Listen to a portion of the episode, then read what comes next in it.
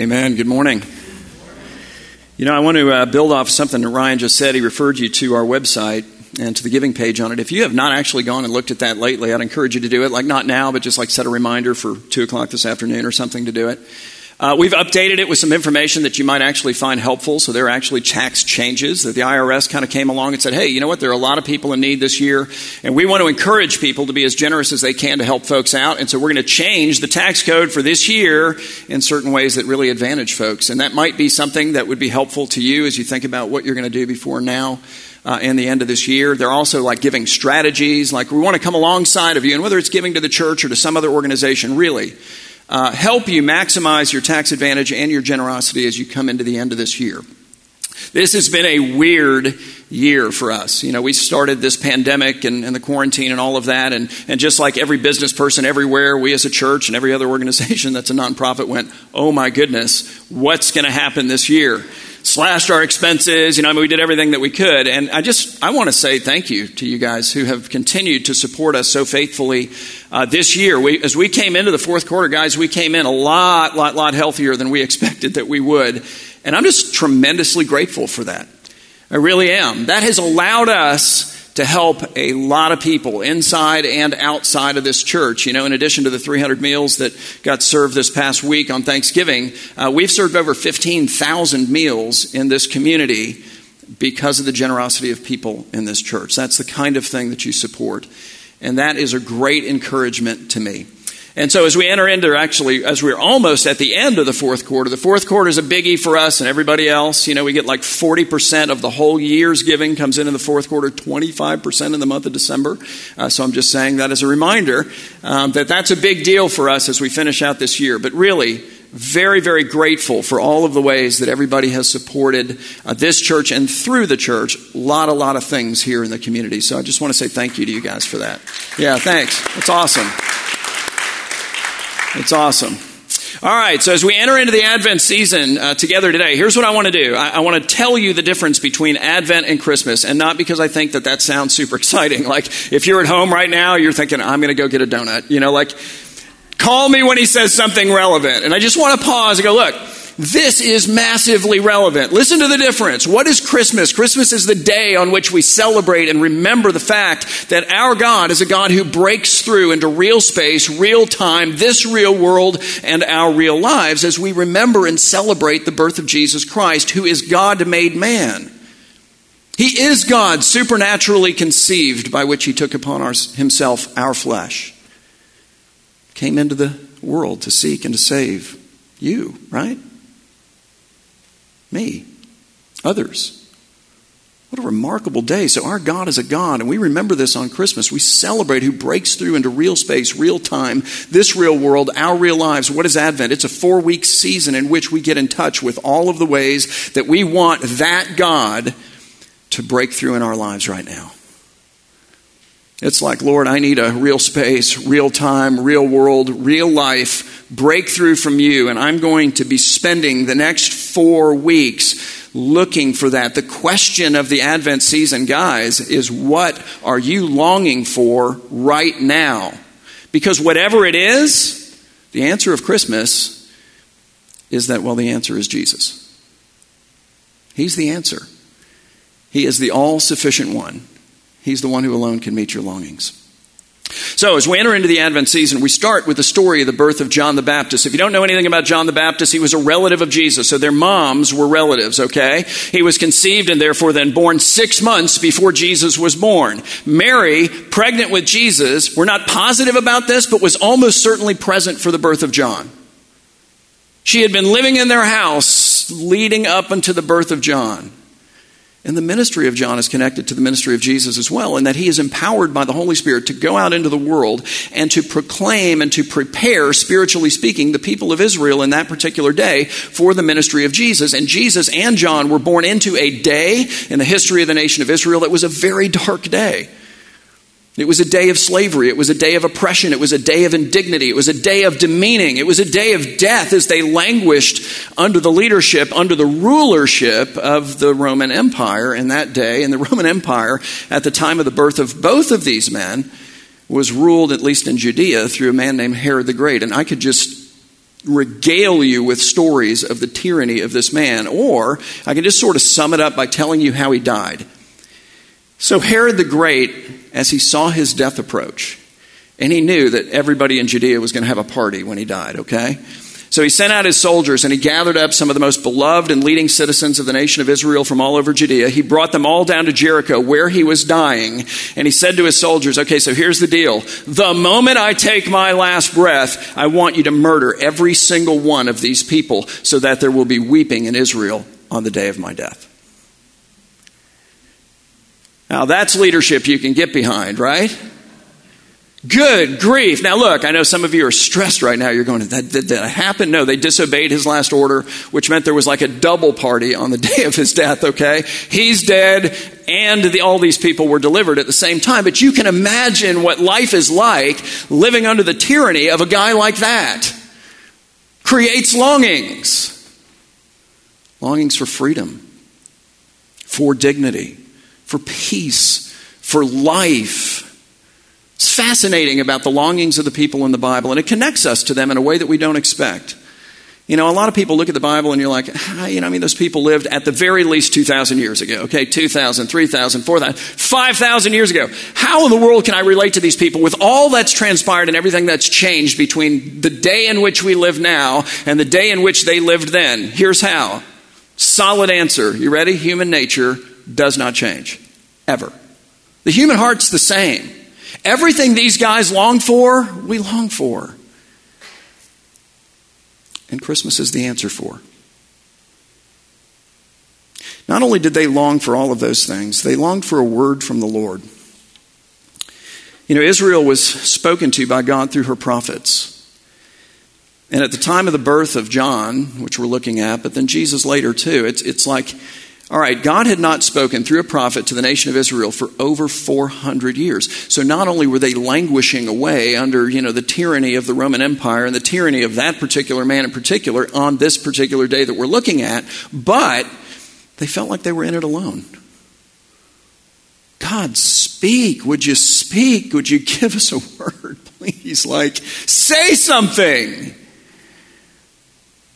What is the word they received? It's the same word that we receive. It's the word of Jesus himself.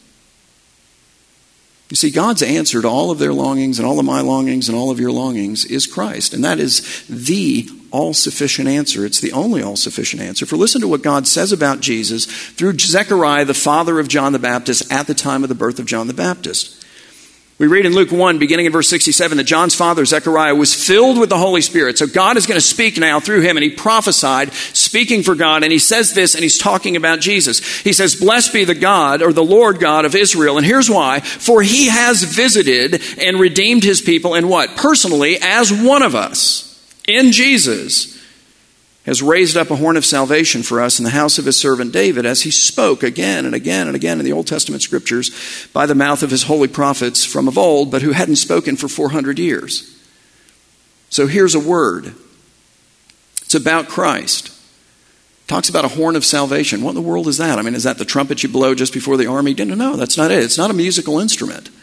It's actually a reference to the horns of an animal, okay, which serve not only as their offensive and defensive weapons, but what else do the horns of an animal do? Like a, a really amazing, you know, like, you know, or, rack on a stag of some kind. You know, like they make him look like a king. They're regal. So the horn in the Bible became this emblem, this image, this symbol of kingly power and strength and authority. And the phrase horn of salvation is only used twice in the Old Testament, which was the only Bible that existed in this moment. The New Testament was written after this.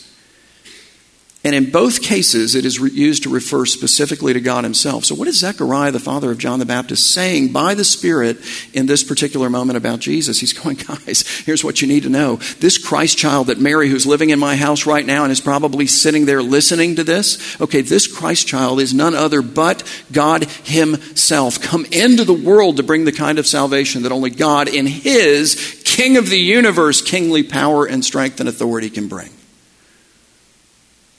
It's remarkable. And now he begins to talk about what that salvation is. Like, what does it look like? Okay, be specific. He says, all right, verse 71, that we should be saved by this horn of salvation who is Jesus is the idea from what? From our enemies and from the hand of all who hate us. And God is doing this, he now reminds us all, to show forth the mercy promised to our fathers and to remember his holy covenant, the oath that God swore to our father Abraham to grant us. So God has promised this kind of salvation, and now here this kind of salvation has arrived, and it's arrived in Jesus. But what does he promise? He has promised that we shall be saved by Jesus from our enemies and from the hand of all who hate us. And I really think that that's just two ways of saying the same thing. In other words, I think that our enemies lay hold of us, if you will, and they have a hand on us, and it's like a grip that we can't get out of. And they're not just people, like they're primarily not people, aren't they? Like there might, there's a particular sin, let's say, in your life that you just like it has a death grip on you, literally. Like it's killing you. It's not bringing life to you, it is bringing death to you, and you don't have the power to just release its grasp. You just you can't. And like he's like, no, Jesus is here in that. Like he has that power. What about death itself? Anybody here think you're going to escape that one? I'm going no on that. That's a hard no, okay? And yet, is he not the one who has power over life and death? Depression, pain, fear, anxiety, loneliness, insecurity like all of these things come and they lay a hold on us in a way that we cannot deliver ourselves from, and they create a longing for the kind of deliverance. The idea being that only the horn of salvation, who is Jesus, can bring. But he's not just the horn of salvation. As you look into the poetry and you begin to unpack the images, you see there's another image, and it's really profound. He's the light in the darkness. Zechariah continues in verse 78. He says, Because of the tender mercy of our God, whereby, and now he speaks of Jesus. He says, The sunrise, that's Jesus, shall what? Shall visit us from on high. To do what? To give light to those who sit in darkness and in the shadow of death, and to guide our feet into the way of peace. So we've had the horn of salvation, and we've looked at, okay, so what does that mean? Like, unpack that image, and now we have the image of light, and not just light, but darkness. So what does that mean in the Bible? because it means a lot of things, and what all it means is what Jesus brings, is the idea. So you just start flipping through the pages. You know, you start on page one and you realize light is the creative gift of God. How do you come to that conclusion? Well, because you look at the creation story. In the beginning, God created the heavens and the earth, and then you see the earth, and it's dark, and it's dead, and it's, it's chaotic, and it's empty. And the first creative words of God let there be light. And everything starts changing. The Apostle Paul comes to us in the New Testament he's going, hey, guys, that earth, that's you. The gospel works the same way. It's like your heart, okay, it exists, but it's dark, but it's dead, but it's just, it's chaos, it's, it's empty. Until God shines the light of the glory of the gospel that we see in the face of Jesus Christ into your heart. Until he speaks the word, let there be light. Where? Out here? No. In here. So then, what is darkness? Because if light is creative, darkness is decreative. If light is constructive, darkness is destructive. If light brings order, darkness brings chaos. If light brings fullness, darkness brings emptiness. In other words, darkness comes along and creates all of these longings for us for which light alone is the answer, and the answer is Jesus. That's the idea. So it's the creative gift of God, but what else do we find? We find that light is in the Bible is given specifically to rule over darkness. You know, we're told that the sun was made to rule over the day and the moon to rule over the night. And how, how does light rule over darkness in those senses? Well, I mean, it chases away the darkness. That's the idea. It takes away the darkness that would otherwise make us blind. Light gives sight, darkness blinds us. And in that blindness, there are a lot of longings. You know, I think a lot of us have been flying blind this year on some level. You know, it's like we're moving through the year and we're like, oh, Good grief, what's coming? We're still wondering what's coming. There is darkness, there is blindness, there is light. That alone cures it. That's the point. Light in the Bible is associated with God's presence, darkness with his absence, or really with his presence, but only in judgment. Light represents that which is pure, darkness that which is impure. Light represents that which is true, darkness that which is untrue. Light represents wisdom and understanding, darkness foolish and ignorance. Light represents the favor of God, darkness his disfavor. Light brings joy, darkness brings sorrow, and in the Bible and in biology. Light is necessary for life, darkness is always associated with death. But light also brings hope, whereas darkness brings despair. And I think that is something that these people who lived 2,000 years ago could probably relate to a little bit better than we can. And the reason I say that is because they lived in a world with no electricity, you know, and so like when the sun went down, that was it, you know, like you're done. It's dark. There are no street lights. There's no city lights. There's none of that stuff. I mean, you know, got a little oil burning lamp or something. It's like carrying around a candle. So if you're traveling in the darkness, then at night, right? You're trying to get to a place and the sun goes down and now it's dark. There's nothing to illuminate your path. You don't have a flashlight. Cars aren't driving by. It's easy to get lost. It's easy to step into a hole.